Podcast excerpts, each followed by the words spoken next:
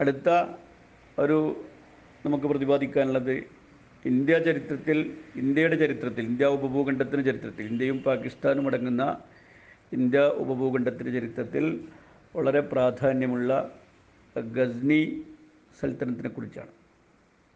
ഇവരും ഈ ഒരു കാലഘട്ടത്തിൽ തന്നെയാണ്. തൊള്ളായിരത്തി എഴുപത്തി ആറ് മുതൽ ആയിരത്തി ഒരുന്നൂറ്റി എൺപത്തി ആറ് വരെയാണ് അവരുടെയും ഭരണകാലം. തൊള്ളായിരത്തി ക്രിസ്താബ്ദം തൊള്ളായിരത്തി എഴുപത്തി ആറ് മുതൽ ആയിരത്തി ഒരുന്നൂറ്റി എൺപത്തി ആറ് വരെ.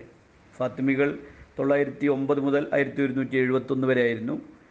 ഇവർ തൊള്ളായിരത്തി എഴുപത്തി ആറ് മുതൽ ആയിരത്തി ഒരുന്നൂറ്റി എൺപത്തി ആറ് വരെ. അപ്പോൾ സാമാനികളുടെയും വനുപവഹികളുടെയും അതുപോലെ ഫാത്തിമികളുടെയൊക്കെ തന്നെയും സമകാലികരായ ഗസ്നവികൾ. ഇവർ യഥാർത്ഥത്തിൽ അഫ്ഗാനിസ്ഥാനിലെ ഗസ്ന ആയിരുന്നു അവരുടെ ആസ്ഥാനം. അതിന്റെ സ്ഥാപകനായിട്ട് അറിയപ്പെടുന്നത് യഥാർത്ഥത്തിൽ അതിന്റെ സ്ഥാപകനായിട്ട് അറിയപ്പെടുന്നത് സബ്തഗീൻ. സബ്തഗീൻ എന്ന് പറയുന്ന ഒരാളാണ് അതിന്റെ സ്ഥാപകൻ. ഈ ഗസ്നി സൽത്തനത്ത് അതിന്റെ ആസ്ഥാനം ഗസ്ന അഫ്ഗാനിസ്ഥാനിലെ കാബൂളിന്റെ ഏകദേശം മുന്നൂറ് മുന്നൂറ്റമ്പത് കിലോമീറ്റർ ദൂരത്ത് നിൽക്കുന്ന ഗസ്ന. ഇവരാണ് യഥാർത്ഥത്തിൽ കൈബർ ചുരം കടന്നുകൊണ്ട് ഇന്ത്യയിലേക്ക് കടന്നു വരുന്നത്. ഇന്ത്യ ഉപഭൂഖണ്ഡത്തിലേക്ക് കടന്നു. പാകിസ്ഥാനും ഇന്ത്യയും കടങ്ങുന്ന ഇന്ത്യ ഉപഭൂഖണ്ഡത്തിലേക്ക് പ്രവേശിക്കുന്നത് നേരത്തെ നമ്മൾ മൊബൈലിന്റെ കാലഘട്ടത്തിൽ തന്നെ സിന്ധിൽ ഇസ്ലാം എത്തിയിരുന്നു. ക്രിസ്താബ്ദം എഴുന്നൂറ്റി രണ്ടിൽ എഴുന്നൂറ്റി പന്ത്രണ്ടിൽ മുഹമ്മദുൽ കാസിം ന്റെ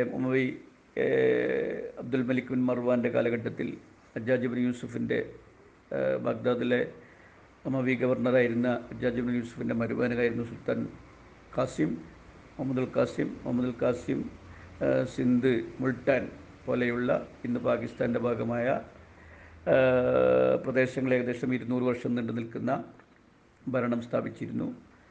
പക്ഷെ അതിനുശേഷം ഇന്ത്യയിലേക്ക് ഒരു പടയോട്ടം നടത്തുന്നത് ഗസ്നവികളാണ്. അതിൽ നമുക്കറിയാം മഹ്മൂദ് ഗസ്നി വളരെ പ്രധാനപ്പെട്ട സപ്തഗീൻ ജയപാലൻ എന്ന് ലാഹോറൊക്കെ ഇന്നത്തെ പാകിസ്ഥാന്റെ പ്രധാന നഗരമായ ലാഹോർ ഒക്കെ ഭരിച്ചിരുന്നത് ജയപാലൻ എന്ന് പറയുന്ന രജത്ര രാജാവായിരുന്നു. രാജസ്ഥാൻ ഇന്ത്യയിലെ ഇന്നത്തെ ഇന്ത്യയിലെ കനൂജ് അതുപോലെ തന്നെ അജ്മീർ പാകിസ്ഥാനിലെ ലാഹോർ ഇന്ത്യൻ ഭാഗമായ പഞ്ചാബ് ഒക്കെ ഭരിച്ചിരുന്നത് പാകിസ്ഥാന്റെയും ഇന്ത്യയുടെ ഒക്കെ ഭാഗമായിരുന്ന പഞ്ചാബൊക്കെ ഭരിക്കുന്ന ജയപാലനുമായിട്ടുള്ള ജയപാലൻ നിരന്തരമായി ഈ ഗസ്ന പിന്നെ ആക്രമിക്കുക അത് അതിനെ തടയിടാൻ വേണ്ടിയിട്ടാണ് യഥാർത്ഥത്തിൽ ഖൈബർ ചുരം വഴി ഇന്ത്യ ഉപഭൂഖണ്ഡത്തിലേക്ക് മഹ്മൂദ് ഗസ്നി പ്രവേശിക്കുന്നത്. ലാഹോർ അദ്ദേഹം പൂർണമായിട്ടും കീഴടക്കി. ജയ്പാലിന്റെ ഭരണത്തിന് ലാഹോറിനെ മോചിപ്പിച്ചു. പിന്നീട് ലാഹോർ ഇപ്പോൾ പാകിസ്ഥാന്റെ ഭാഗമാണ്. അന്ന് ഇന്ത്യ ഉപഭൂഖണ്ഡത്തിന്റെ ഭാഗമായിരുന്നു.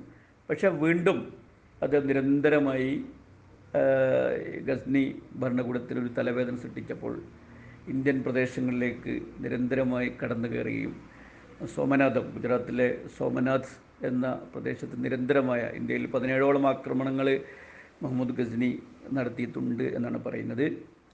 മഹമ്മൂദ് ഗസ്നി ഒരേ സമയം അദ്ദേഹത്തിന്റെ നീതി നീ വളരെ അദ്ദേഹത്തിന്റെ നീതിനിഷ്ഠ അദ്ദേഹത്തിന്റെ മേഖലകളിൽ അദ്ദേഹത്തിന്റെ ഭരണം കൈയാളുന്ന മേഖലയിൽ അദ്ദേഹത്തിന്റെ നീതിനിഷ്ഠ അദ്ദേഹത്തിന്റെ ധാർമ്മിക വിശുദ്ധിയൊക്കെ തന്നെയും വളരെ ഉയർന്ന നിലപാടുള്ള ഒരാളായിരുന്നു. പക്ഷേ അദ്ദേഹം ഇന്ത്യൻ ആക്രമണത്തിൽ അദ്ദേഹം സ്വീകരിച്ചത്. ഇന്ത്യ ആക്രമിച്ച് കീഴടക്കി അല്ലെങ്കിൽ ഇന്ത്യയെ പിൽക്കാലത്ത് ഗോറികളൊക്കെ ചെയ്ത പോലെ അതുപോലെ തന്നെ മുഹമ്മദ് ഖാസിമൊക്കെ ചെയ്ത പോലെ ഇന്ത്യയിലൊരു വ്യവസ്ഥാപിതമായ ഭരണകൂടം സ്ഥാപിക്കാൻ അദ്ദേഹം ശ്രമിച്ചില്ല എന്നതാണ്.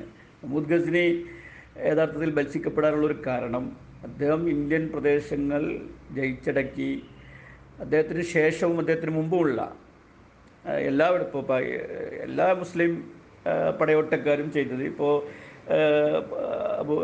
ഖലീഫുമാർ ഖിലാഫത്ത് റാഷിദിന്റെ കാലം മുതൽ പടയോട്ടങ്ങളുണ്ട്.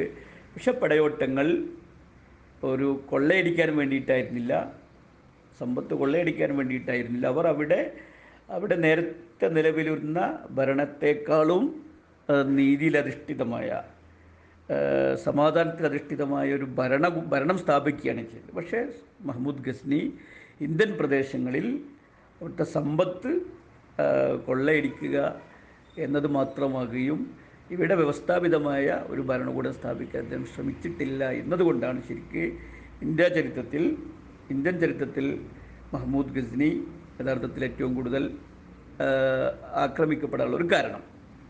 അതേസമയത്ത് അദ്ദേഹം അദ്ദേഹത്തിന്റെ ഭരണമുള്ള അഫ്ഗാനിസ്ഥാനിൽ അദ്ദേഹത്തിന്റെ നീതിനിഷ്ഠയെക്കുറിച്ചും ധാർമ്മികതയെക്കുറിച്ചൊക്കെ തന്നെയും വലിയ സ്വഭാവത്തിലുള്ള ആ അർത്ഥത്തിൽ തന്നെ മഹ്മൂദ് ഗസ്നിയെ വലിയ ആദരിക്കപ്പെടും ഇസ്ലാമിക സമൂഹത്തെ വലിയ ആദരിക്കപ്പെടുന്ന ഒരാളാണ്. പക്ഷേ ഇന്ത്യൻ പ്രദേശങ്ങളിൽ കുറിച്ച് അദ്ദേഹത്തിന്റെ ആക്രമണത്തെക്കുറിച്ചുള്ള വ്യത്യസ്തമായ അഭിപ്രായങ്ങളുണ്ട്. അതിന് കാരണം അദ്ദേഹം ഇന്ത്യൻ പ്രദേശങ്ങളെ ഭരിക്കാൻ ആഗ്രഹിക്കാതെ അവിടെ ആക്രമിക്കുകയും അവിടെയുള്ള സമ്പത്ത് കൊള്ളയടിച്ച് കൊണ്ടുപോവുകയാണ് ചെയ്തത്. നമുക്കറിയാം സോമനാഥ് ക്ഷേത്രം ഇന്ത്യ ചരിത്രത്തിൽ വളരെ വിവാദപരമായ സംഭവമാണ്. ഗുജറാത്തിലെ സോമനാഥ് ക്ഷേത്രം അദ്ദേഹം തകർത്തതാണ്.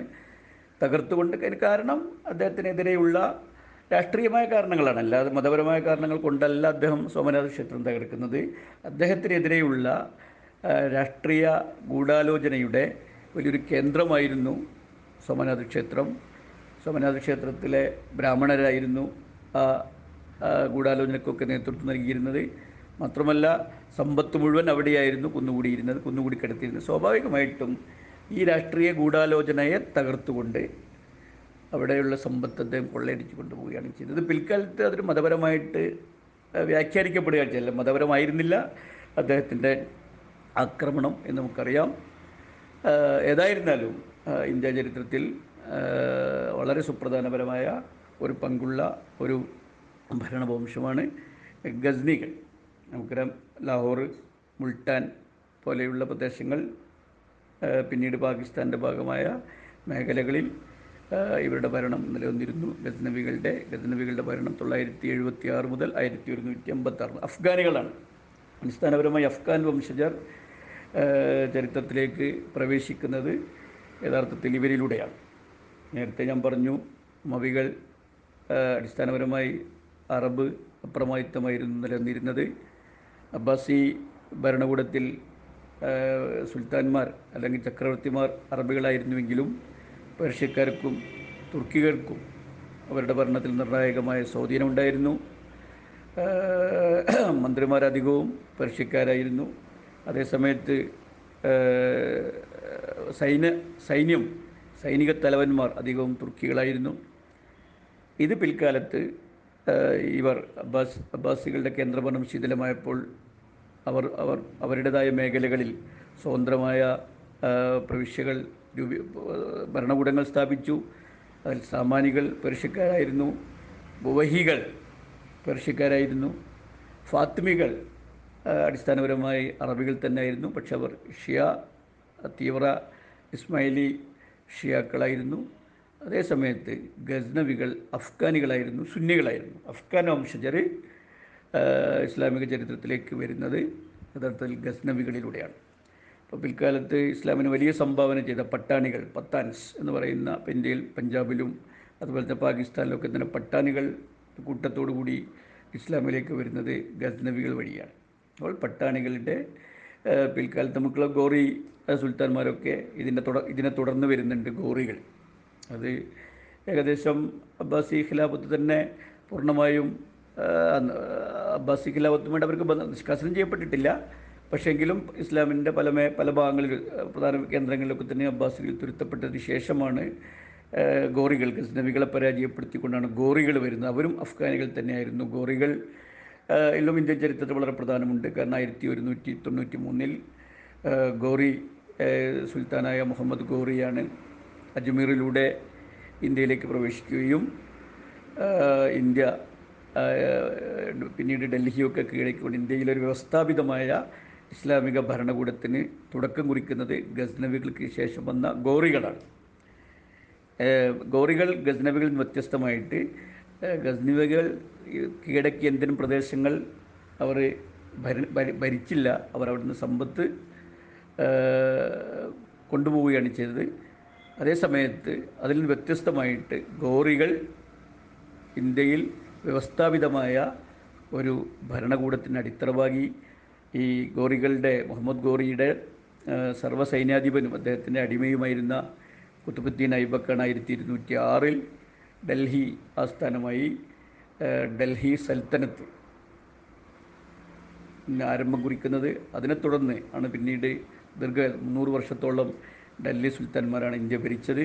ഇപ്പം ഇന്ത്യയിലെ ഒരു വ്യവസ്ഥാപിതമായ ഇസ്ലാമിക ഭരണകൂടത്തിന് തുടക്കം കുറിച്ചത് ഇതിന്റെ ക്രെഡിറ്റ് യഥാർത്ഥത്തിൽ ഗസ്നവികൾക്ക് ശേഷം വന്ന ഗോറികളാണ്.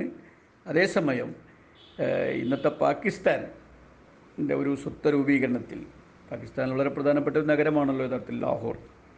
ഈ ലാഹോർ ഇപ്പോൾ ഇന്നത്തെ ഒരു പാകിസ്ഥാന്റെ ഒരു സ്വത്വരൂപീകരണത്തെ ഏറ്റവും കൂടുതൽ സ്വാധീനിച്ച ഒരു ഭരണവംശമാണ് ഗസ്നി. അതോടൊപ്പം തന്നെ അതിലെ സുൽത്താൻ മഹ്മൂദ് ഗസ്നി മഹ്മൂദ് ഗസ്നി ലാഹോറിൽ. ഇന്ത്യൻ ഇന്ത്യയിലെ ഇന്ത്യൻ പ്രദേശങ്ങളിൽ അദ്ദേഹം വ്യവസ്ഥാപിത ഭരണം സ്ഥാപിച്ചിട്ടില്ലെങ്കിൽ പോലും ലാഹോറിൽ അദ്ദേഹം അദ്ദേഹത്തിന്റെ ഗസ്നി സൽത്തനത്തിന്റെ ഭാഗമായിട്ട് വന്ന ലാഹോർ എന്ന് പറയുന്നൊരു നഗരം ഉയർന്നു വരുന്നത് ഗസ്നവികളിലൂടെയാണ് അപ്പോൾ ലാഹോർ എന്ന് പറയുന്നൊരു നഗരം ഇസ്ലാമിക ചരിത്രത്തിലേക്ക് ഇസ്ലാമിന്റെ ചരിത്രത്തിലേക്ക് വരികയും അതുപോലെ തന്നെ അവിടുത്തെ ഈ പാകിസ്ഥാനിലെ ഏറ്റവും പ്രബലമായ വംശമായ പട്ടാണികൾ കൂട്ടം കൂട്ടമായി ഇസ്ലാ ഇസ്ലാമിലേക്ക് വരുന്നതും ഗസ്നവികളിലൂടെയാണ് ഗസ്നവികളെ പരാജയപ്പെടുത്തിക്കൊണ്ട് വന്ന ഗോറികളാണ് യഥാർത്ഥത്തിൽ ഇന്ത്യയിൽ വ്യവസ്ഥാപിതമായ ഒരു ഇസ്ലാമിക ഭരണകൂടത്തിന് തുടക്കം കുറിച്ചത്. ഈ രണ്ട് കൂട്ടരും വംശീയമായി അഫ്ഗാനികളായിരുന്നു. ഇവരുടെ കാലഘട്ടത്തിൽ ഈ ഗസ്നവികളുടെ കാലഘട്ടത്തിൽ ജീവിച്ച വളരെ പ്രധാനപ്പെട്ട രണ്ട് മൂന്ന് വ്യക്തിത്വങ്ങളെ പ്രത്യേകം സൂചിപ്പിക്കേണ്ടതുണ്ട്. അതിൽ പ്രധാനപ്പെട്ട ഫിർദൌസി ഫിർദൌസി എന്ന് പറയുന്നത് ഷഹ്നാമ. വളരെ പ്രശസ്ത വളരെ പ്രശസ്തമായ ഒരു സാഹിത്യകൃതിയാണ് ഷഹ്നാമ.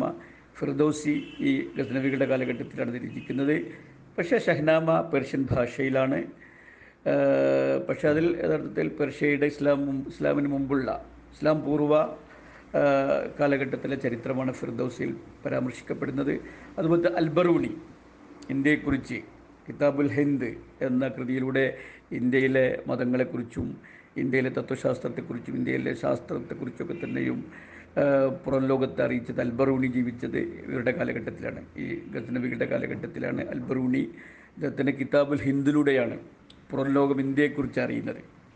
ഇന്ത്യ ഇന്ത്യയ്ക്ക് നമുക്കറിയാം ഇന്ത്യയ്ക്ക് നേരത്തെ തന്നെ വലിയ തത്വശാസ്ത്രവും ശാസ്ത്രവും ഒക്കെ ഉണ്ട്. പക്ഷേ എങ്കിൽ പോലും അവർ പുറത്തേക്കൊന്നും കൊടുക്കുകയും പുറത്തുനിന്ന് ഒന്നും അകത്ത് ഒന്നും സ്വീകരിക്കുകയും ചെയ്യില്ല എന്നൊരു അടഞ്ഞ സമൂഹമായതുകൊണ്ട് വിജ്ഞാനത്തെ ഒരിക്കലും വിതരണം ചെയ്യപ്പെടാത്തൊരു വിഭാഗം വിജ്ഞാനത്തെ ബ്രാഹ്മണരുടെ മാത്രം കുത്തകയായി നിലനിർത്തുകയും വിജ്ഞാനം ആർക്കും കൈമാറ കൈമാറ്റം ചെയ്യപ്പെടാതിരിക്കുകയും ചെയ്യുന്ന ഒരു അടഞ്ഞ സമൂഹമായിരുന്നു ഇന്ത്യ. അതുകൊണ്ട് ഇന്ത്യയെക്കുറിച്ച് പുറം ലോകത്തിന് ഒന്നും അറിയുമായിരുന്നില്ല. പക്ഷേ ഇന്ത്യയെക്കുറിച്ച് ഇന്ത്യയിൽ വരികയും ഗസ്നവികളുടെ കാലഘട്ടത്തിൽ ഇന്ത്യയിൽ വരികയും ഇന്ത്യയിലെ ശാസ്ത്രത്തെക്കുറിച്ചും ഫിലോസഫിയെക്കുറിച്ചും ഇന്ത്യയിലെ മതങ്ങളെക്കുറിച്ചൊക്കെ തന്നെയും പുറം ലോകത്തെ അറിയിച്ച കിതാബുൽ ഹിന്ദ് എന്ന് പറയുന്ന വളരെ പ്രശസ്തമായ കൃതി അത് രചിച്ചത് അൽബറൂണിയാണ്. ആ കൃതി അൽബറൂണി അൽബറൂണി കണ്ട ഇന്ത്യ എന്ന പേരിൽ മലയാളത്തിൽ പരിഭാഷപ്പെടുത്തപ്പെട്ടിട്ടുണ്ട്. അതിലൂടെയാണ് യഥാർത്ഥത്തിൽ പുറം ലോകം ഇന്ത്യയെക്കുറിച്ച് അറിയുന്നത്. അപ്പോൾ അൽബറൂണി വളരെ പ്രധാനപ്പെട്ട ഈ കാലഘട്ടത്തിൽ ജീവിച്ച ഗജനവിയുടെ കാലഘട്ടത്തിൽ ജീവിച്ച ഒരു പ്രധാന വ്യക്തിത്വമാണ്. അതുപോലെ തന്നെ മറ്റൊരു അലിയു ജുബീരി. എന്ന് പറയുന്നത് ഇന്ത്യയിലെ സൂഫിസത്തിന്റെ ഒരു വളരെ പ്രധാനപ്പെട്ട ഒരു ആചാര്യയാണ് സിന്ധിലായിരുന്നു അദ്ദേഹത്തിന്റെ ജീവിതകാലം ഉണ്ടായിരുന്നത്. അലിയു വളരെ പ്രശസ്തമായ കൃതിയാണ് കശ്വൽ മഹജൂബ്. സൂഫിസത്തിന്റെ ഒരു ചരിത്രമാണ്. എങ്ങനെയാണ് സൂഫിസം രൂപപ്പെട്ടത്? സൂഫിസത്തിന്റെ തത്വങ്ങൾ അതുപോലെ തന്നെ സൂഫിസത്തിന്റെ ചരിത്രമൊക്കെ പ്രതിപാദിക്കുന്ന ക- ക- കശ്ഫൽ മഹജൂബ്. അതിന്റെയും മലയാള പരിഭാഷ ലഭ്യമാണ് കശ്ഫൽ മഹജൂബ്. ഇത് രചിച്ചത് ഈ കാലഘട്ടത്തിൽ ജീവിച്ച അലി ഹുജുവീരി എന്ന് പറയുന്ന ഒരു വളരെ പ്രധാനപ്പെട്ട രണ്ട് മൂന്ന് വ്യക്തിത്വങ്ങൾ നേരത്തെ ഞാൻ സൂചിപ്പിച്ചു. ഫിർദോസ് രചിച്ച ഷഹ്നാമ അതുപോലെ തന്നെ കിതാബുൽ ഹിന്ദ് ഇന്ത്യയെക്കുറിച്ച് പുറം ലോകത്ത് പരിചയപ്പെടുത്തിയ അൽബറൂണി അതുപോലെ തന്നെ കശ്വൽ അജ പിന്നെ കശ്വൽ മജൂബ് എന്ന കൃതിയുടെ കർത്താവായ അലി ഉജുബീലി അതുപോലെ തന്നെ സനായി ഹക്കീം സനായി എന്നറിയപ്പെടുന്ന വലിയ ഫിലോസഫർ ഇവരൊക്കെ ജീവിച്ചത് ഗസ്നബികളുടെ കാലഘട്ടത്തിലാണ്.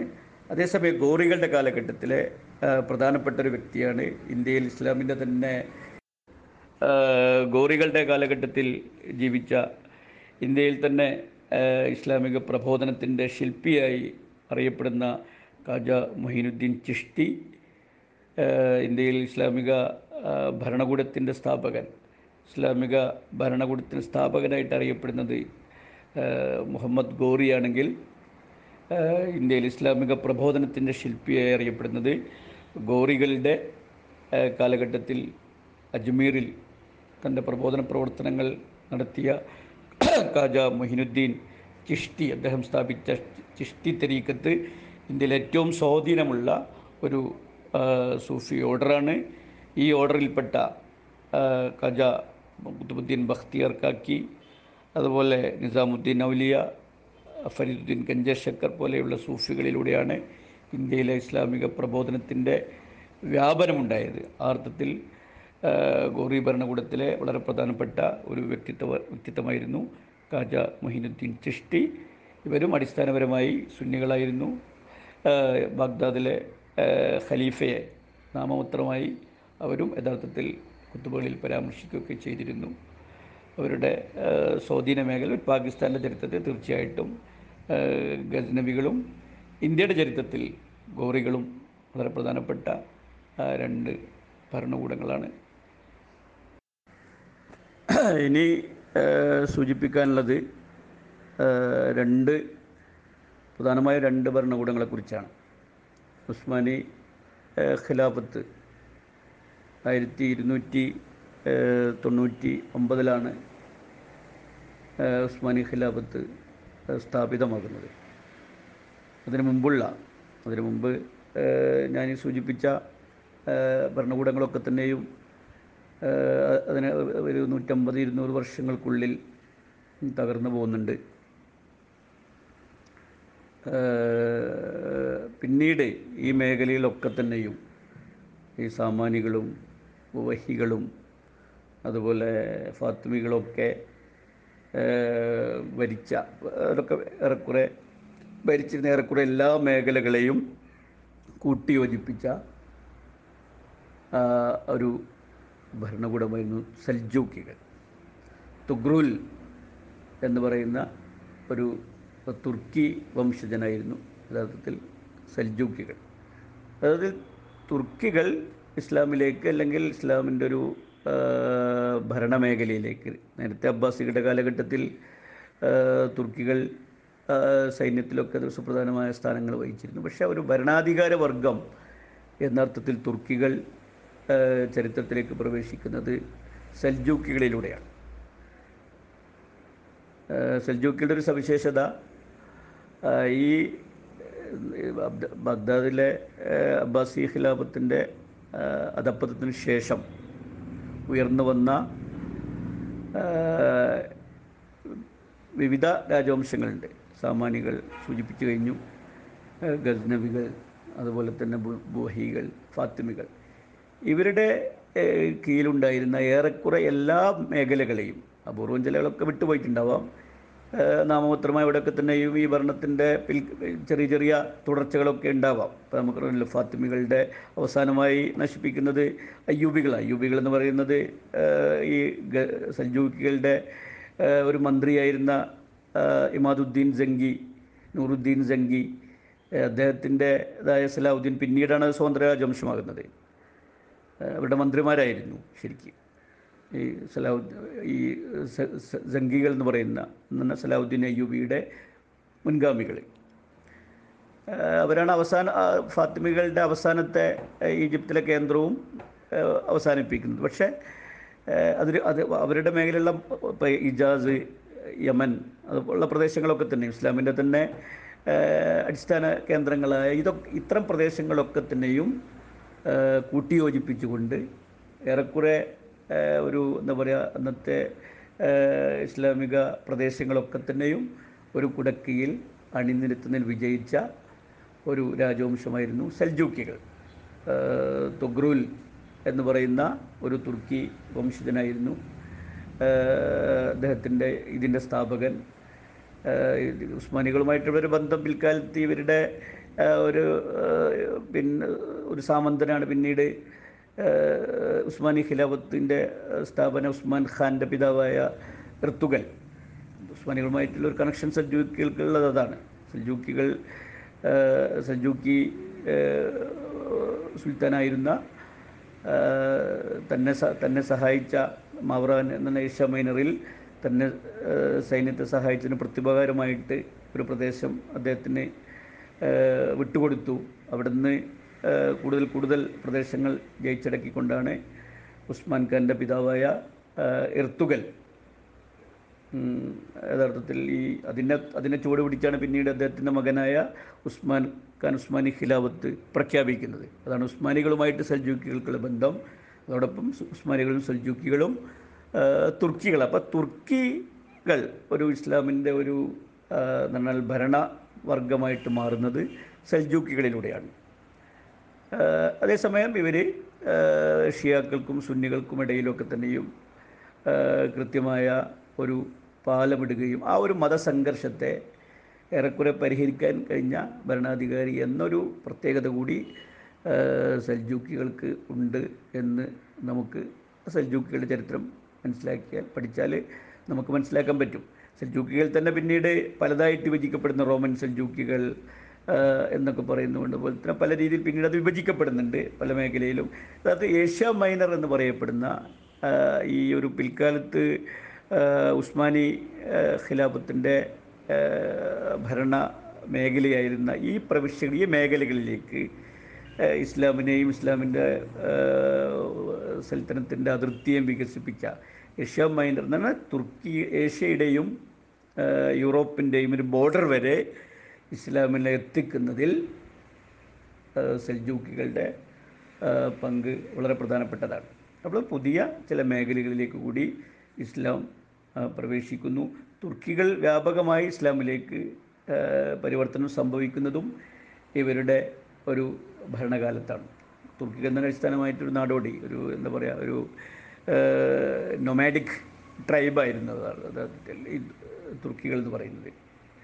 അവർ ആദ്യ കാലഘട്ടത്തിലൊക്കെ ഇസ്ലാമിനെയും ഇസ്ലാമിക ഭരണകൂടത്തിനൊക്കെ ഒരുപാട് പ്രശ്നങ്ങൾ സൃഷ്ടിച്ചവരായിരുന്നു. പക്ഷേ പിന്നീട് അവർ ക്രമേണ ക്രമേണ ഇസ്ലാമിലേക്ക് വരികയും അവർക്ക് ഭരണത്തിന്റെ പല മേഖലകളിലേക്കും പ്രത്യേകിച്ച് സൈന്യം പടയോട്ടക്കാരായിരുന്നു. യഥാർത്ഥത്തിൽ ഭയങ്കര അവരുടെ ഏറ്റവും വലിയൊരു പ്രത്യേകത എന്ന് പറയുന്നത് ഭയങ്കര യുദ്ധവീരന്മാരായിരുന്നു രണവീരന്മാരായിരുന്നു എന്നതാണ്. അതുകൊണ്ട് തന്നെയാണ് സൈന്യത്തിന്റെ അബ്ബാസി ഖിലാഫത്തിലൊക്കെ തന്നെയും സൈന്യത്തിൽ അവർക്ക് വലിയ പങ്കാളിത്തം. അതിലൂടെയാണ് അവർ പടി പടി പടിയായിട്ട്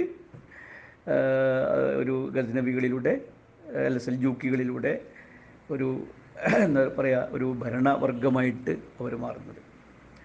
ഏകദേശം അവരും ഒരു ഇരുന്നൂറ് വർഷത്തോളം ഈ അവർ പിന്നെ ഭരിച്ചു. അവരുടെ കാലഘട്ടത്തിലും അവർ സുന്നികളായിരുന്നു. അതുകൊണ്ട് തന്നെ ആയിരിക്കാം ഉസ്മാനി ഖലി അബ്ബാസി ഖലീഫയെ അവർ അംഗീകരിച്ചിരുന്നു. കുത്തുബകളിൽ അവരുടെ പേര് പരാമർശിച്ചിരുന്നു. അതോടൊപ്പം തന്നെ ഈ ഇദ്ദേഹത്തിന്റെ ഞാൻ നേരത്തെ സൂചിപ്പിച്ച ഈ യൂറോപ്പുമായിട്ടുള്ള ഏറ്റുമുട്ടൽ കുരിശിയുദ്ധം ബൈത്തുൽ മുഖദ്സിലേക്ക് അതുപോലെ തന്നെ ഫലസ്തീനിലേക്കൊക്കെ തന്നെയും പ്രവേശി പ്രവേശിക്കാൻ ശ്രമിച്ചിരുന്ന പിന്നെ കുരിശ് സൈന്യത്തെ അവർ തുടക്കത്തിലൊക്കെ അവരെ പരാജയപ്പെടുത്തിയിരുന്നു. അർത്ഥത്തിൽ യൂറോപ്പുമായിട്ടുള്ള ഒരു നേരിട്ടുള്ള ഒരു സംഘർഷത്തിന് തുടക്കം കുറിച്ചത്. യൂറോപ്പുമായുള്ള ഒരു സംഘർഷത്തിന് തുടക്കം കുറിച്ച ഒരു ഭരണവംശം എന്ന ഒരു പ്രാധാന്യം കൂടി. യഥാർത്ഥത്തിൽ സെൽജൂക്കികൾക്കുണ്ട്. ഇതിനെ തുടർന്നാണ് പിന്നീട് ഉസ്മാനികൾ കോൺസ്റ്റാന്റിനോപ്പിൾ പടിഞ്ഞാറ് കിഴക്കൻ റോമാ സാമ്രാജ്യത്തിന്റെ ആസ്ഥാനമായിരുന്ന കോൺസ്റ്റാന്റിനോപ്പിൾ വരെ എത്തുന്നത്. അപ്പോൾ യൂറോപ്പിലേക്ക് യൂറോപ്പും ഇസ്ലാമിക ലോകവും തമ്മിലുള്ള ഒരു സംവാദത്തിന്റെയോ സംഘർഷത്തിന്റെയോ ഒരു തുടക്കം കുറിച്ച ഒരു ഭരണവംശം അല്ലെങ്കിൽ ഭരണകൂടം എന്ന ഒരു പ്രാധാന്യം കൂടി യഥാർത്ഥത്തിൽ സെൽജൂക്കികൾക്കുണ്ട്. പല പല യുദ്ധമുഖത്ത് വെച്ചും അവർ ഫലസ്തീനും അതുപോലെ തന്നെ ബൈത്തുൽ മുഖദ്ദസൊക്കെ ഒക്കെ കീഴടക്കാൻ ശ്രമിക്കുന്ന ഈ കുരിശു സൈന്യത്തെ പരാജയപ്പെടുത്താൻ അവർക്ക് സാധിച്ചിട്ടുണ്ട്. ഏകദേശം ഇരുന്നൂറ് വർഷമാണ്. പിന്നീട് അവസാന കാലത്ത് അബ്ബാസി ഖലീഫ. ഖലീഫമാരിൽ തന്നെ ചില ആളുകൾ അവരുടെ അധികാരം തിരിച്ചു പിടിക്കുകയും ചില മേഖലയൊക്കെ തിരിച്ചു പിടിക്കുകയും സ്വാഭാവികമായി സൽജൂക്കി അധീനമുള്ള പല പ്രദേശങ്ങളും അബ്ബാസികളെ തന്നെ അവസാന കാലഘട്ടത്തിൽ നേരിട്ടുള്ള നിയന്ത്രണത്തിലാകുന്നുണ്ട്. അതുപോലെ ഇവരുടെ തന്നെ നേരത്തെ സൈന്യാധിപന്മാരായിരുന്ന നൂറുദ്ദീൻ സംഗി മധുദ്ദീൻ സംഗി പോലെയുള്ള ആളുകൾ ഈജിപ്തിൽ അവരുടെ സ്വന്തമായ ആധിപത്യത്തിലേക്ക് കൊണ്ടുവരുന്നുണ്ട്. അവരാണ് പിന്നീട് അയ്യൂബി രാജവംശം സ്ഥാപിക്കുന്നത്. അദ്ദേഹത്തിന് നമുക്കറിയാം ഇവരുടെ സലാദ്ദീൻ അയ്യൂബി ഇടറ്റും ഞാൻ നേരത്തെ തുടക്കം സൂചിപ്പിച്ചിരുന്നു. അദ്ദേഹത്തിന്റെ പിൻ മുൻഗാമികൾ സൽജൂക്കികളുടെ സൈനിക തലവന്മാരായിരുന്നു. പിന്നീട് സ്വതന്ത്രമായ ഒരു ഭരണവംശം നൂറുദ്ദീൻ സംഘിക്ക് ശേഷം സുൽത്താൻ സലാഹുദ്ദീൻ അയ്യൂബി സ്ഥാപിക്ക അയ്യൂബികൾ എന്ന് പറഞ്ഞ രണ്ടാമത്തെ അയ്യൂബികൾ. ഇവരുടെ തരത്തിൽ കുർദ് വംശജരായിരുന്നു. ഇപ്പോൾ കുർദുകൾ ഇപ്പോൾ ഇസ്ലാമിക സമൂഹത്തിലെ വ്യത്യസ്ത വംശങ്ങൾ. ഇപ്പോൾ ഒരു നിങ്ങൾ ഓരോരോ ഘട്ടങ്ങളിലും വംശങ്ങളെ മൊത്തം അവർക്ക് അവർ ഈ ഏതെങ്കിലും പിന്നെ വംശത്തിൽ ആയി എന്നുകൊണ്ട് മാത്രം മറ്റുള്ളവർ അവർ അംഗീകരിക്കാതെ നിന്നിട്ടില്ല. പക്ഷേ വംശീയമായ അതിൽ മാത്രം പരിമിതപ്പെടുമ്പോൾ സ്വാഭാവികമായിട്ടും എതിർപ്പ് രൂപപ്പെട്ടിട്ടുമുണ്ട് ഏതുപോലെ എന്ന് ചോദിച്ചാൽ ഉമവികൾ അറബി പക്ഷപാതികളായപ്പോൾ സ്വാഭാവികമായിട്ട് അവർക്കെതിരെ പ്രക്ഷോഭങ്ങളുണ്ടായി. അത് അവരുടെ തകർച്ചയ്ക്ക് തന്നെ കാരണമായി. പക്ഷെ പിന്നീട് വന്ന അബ്ബാസികൾ അവർ പിന്നെ പരിധി വിട്ട് പേർഷ്യക്കാരെ പ്രമോട്ട് ചെയ്തപ്പോൾ സ്വാഭാവികമായിട്ടും അത് അതിൽ വിഘടനം സംഭവിച്ചു. ഇങ്ങനെ ഓരോരോ കാലഘട്ടത്തിലും നമുക്കറിയാം തുർക്കികൾ പിന്നീട് അവർ തിൽക്കൽ നുദാവിലു ബൈന അങ്ങനെ പറഞ്ഞല്ലോ ഓരോരോ ആരാണോ കൂടുതൽ യോഗ്യത തെളിയിക്കുന്നത് അവർ മുന്നോട്ട് വരും എന്നതാണ് ഇസ്ലാമിന്റെ ഈ ഒരു ചരിത്രം നമ്മൾ പരിശോധിച്ചാൽ ആർക്കാണോ അതത് കാലഘട്ടത്തിൽ പിന്നെ ഇതിനുള്ള യോഗ്യതയുള്ളത്. അറബികൾക്ക് യോഗ്യതയുള്ള കാലത്ത് അറബികളായിരുന്നു പിന്നീട് പേർഷ്യക്കാർ ആ സ്ഥാനത്തേക്ക് വന്നു പിന്നീട് തുർക്കികൾ വന്നു അതുപോലെ തന്നെ കുർദുകൾ വന്നു പക്ഷെ അവരുടെയൊക്കെ പ്രഭാവകാലത്ത് അവർ ഈ വംശീയ ചിന്തയ്ക്ക് കീഴ്പ്പെടാതെ മൊത്തം ഇസ്ലാമികമായ ഒരു കാഴ്ചപ്പാട് ഉയർത്തിപ്പിടിച്ചപ്പോൾ ഈ എല്ലാവരെയും എല്ലാവരും പിന്തുണച്ചിട്ടുണ്ട്. ഓരോരുത്തരെയും അവരുടെ വംശം പരിഗണിക്കാതെ തന്നെ ദേശം പരിഗണിക്കാതെ തന്നെ വംശീയത പരിഗണിക്കാതെ തന്നെ ഇസ്ലാമിക ലോകത്ത് അവർക്ക് അംഗീകാരം ലഭിച്ചിട്ടുണ്ട്. പക്ഷേ അവർ വംശീയ ചിന്തയിലേക്ക് മാറുമ്പോൾ സ്വാഭാവികമായിട്ടും അതിനെതിരെ പ്രതികരണങ്ങൾ ഉണ്ടായിട്ടുണ്ട്. അത് അവരുടെ തകർച്ചയ്ക്കും കാരണമായിട്ടുണ്ട്. അപ്പോൾ അയ്യൂബികൾ ഏറ്റവും വലിയ പ്രത്യേകത ബൈത്തുൽ മുഖദ്ദസ് ഇടക്കാലത്ത് നഷ്ടപ്പെടുകയും അതവർ തിരിച്ചു പിടിക്കുകയും ചെയ്തു. സുൽത്താൻ സലാഹുദ്ദീൻ നബിയുടെ ഏറ്റവും വലിയ പ്രത്യേകത. ഒരു പ്രത്യേകത അദ്ദേഹം കുരിശ് സൈന്യത്തെ തോൽപ്പിച്ചുകൊണ്ട് ബൈത്തുൽ മുഖദ്ദസ് നൂറ് വർഷ നൂറ് വർഷം മുമ്പ് നഷ്ടപ്പെട്ട ബൈത്തുൽ മുഖദ്ദസ് തിരിച്ചു പിടിച്ചു. ബൈത്തുൽ മുഖദ്ദസ് തിരിച്ചു പിടിക്കാൻ സൽജൂക്ക് നിരന്തര ശ്രമം നടത്തിയിട്ടുണ്ട്.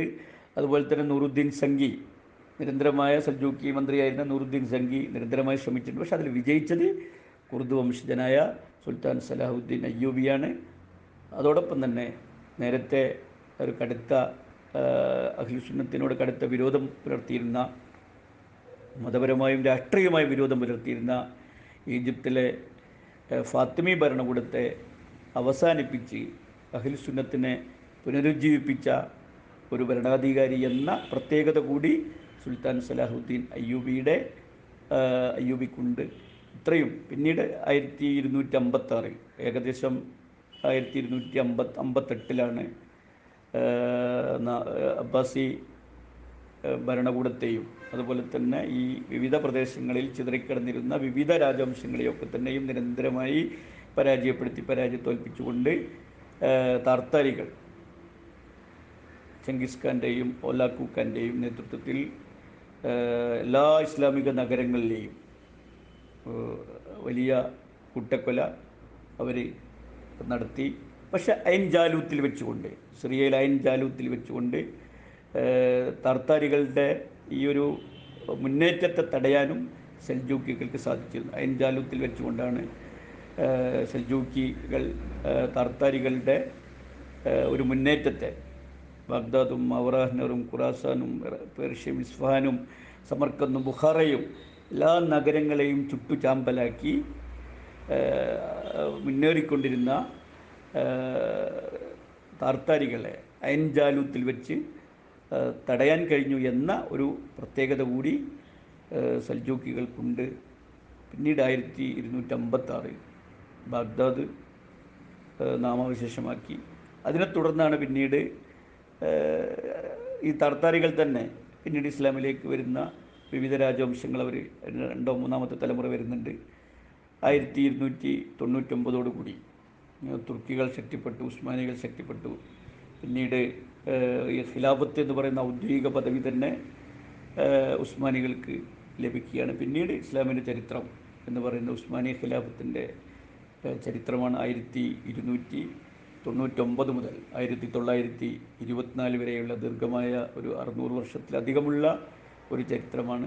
യഥാർത്ഥത്തിൽ ഉസ്മാനികൾക്കുള്ളത്. അതുവരെയുള്ള അബ്ബാസികളുടെ അബ്ബാസികളുടെ രണ്ട് ഘട്ടങ്ങൾ ആ ഒരു ഘട്ടത്തിൽ ഉയർന്നു വന്ന പുതിയ രാജവംശങ്ങൾ അതുവരെയുള്ള ഒരു ഇസ്ലാമിക ചരിത്രത്തിലെ ഓട്ടപ്രദക്ഷിണമാണ് ഇതിലൂടെ നൽകാൻ ശ്രമിച്ചത്. കൂടുതൽ എന്തെങ്കിലുമൊക്കെ ആവശ്യമുണ്ടെങ്കിൽ പിന്നീട് സംസാരിക്കാം. ഉസ്മാനികൾ എന്ന് പറയുന്നത് വേറിട്ട് തന്നെ പഠിക്കേണ്ടുന്ന ഒരു വിഷയമാണ്.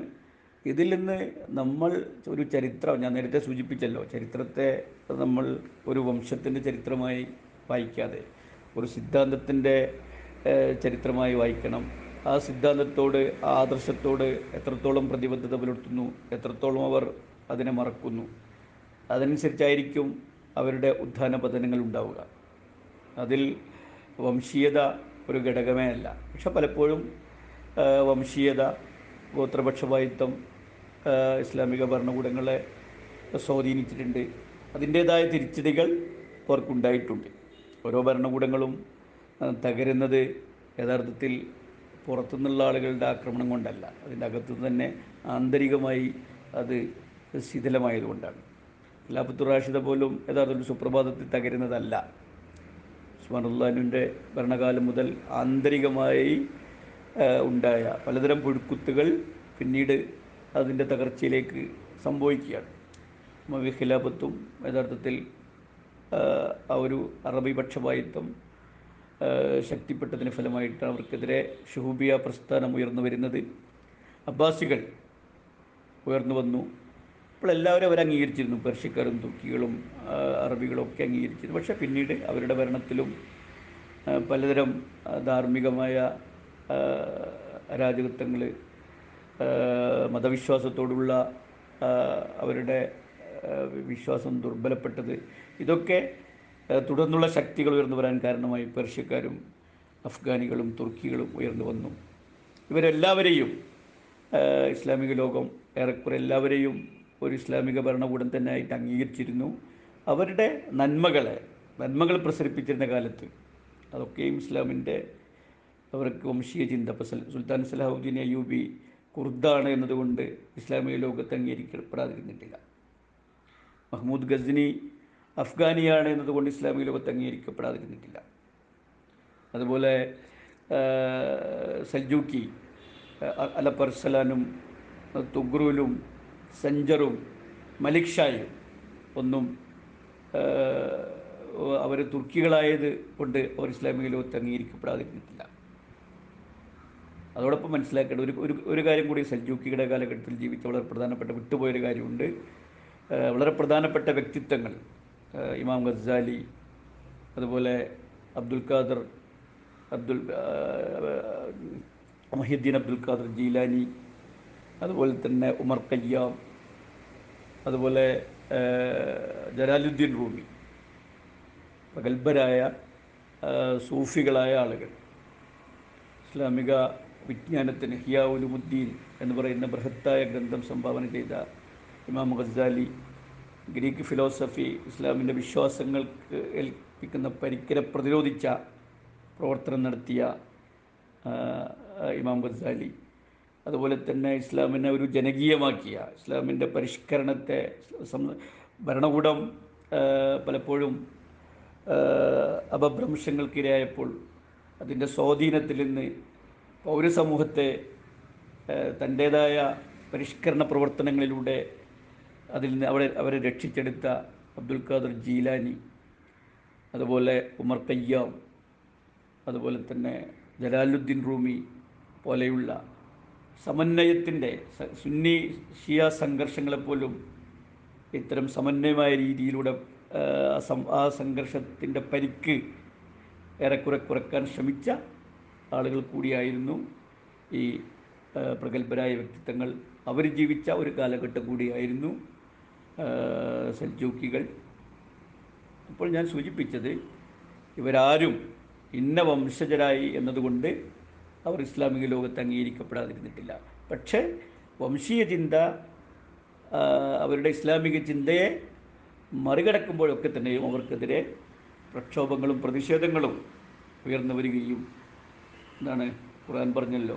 നിങ്ങളുടെ പിന്നെ തിൽക്കലയ്യാമുനുദാവിലു അബൈനന്നാസ് എന്ന രീതിയിൽ മാറി മാറിമറിഞ്ഞുകൊണ്ടിരിക്കും അധികാരം. യുറ്റീമൻ യഷ എന്ന് പറയുന്ന പോലെ അള്ളാഹു ഒരു ഇച്ഛിക്കുന്നവർക്ക് നൽകും. അള്ളാഹിന്റെ ഇച്ഛ എന്ന് പറയുന്നത് മനുഷ്യന്റെ പ്രവർത്തനങ്ങളെ ആസ്പദിച്ചാണ്.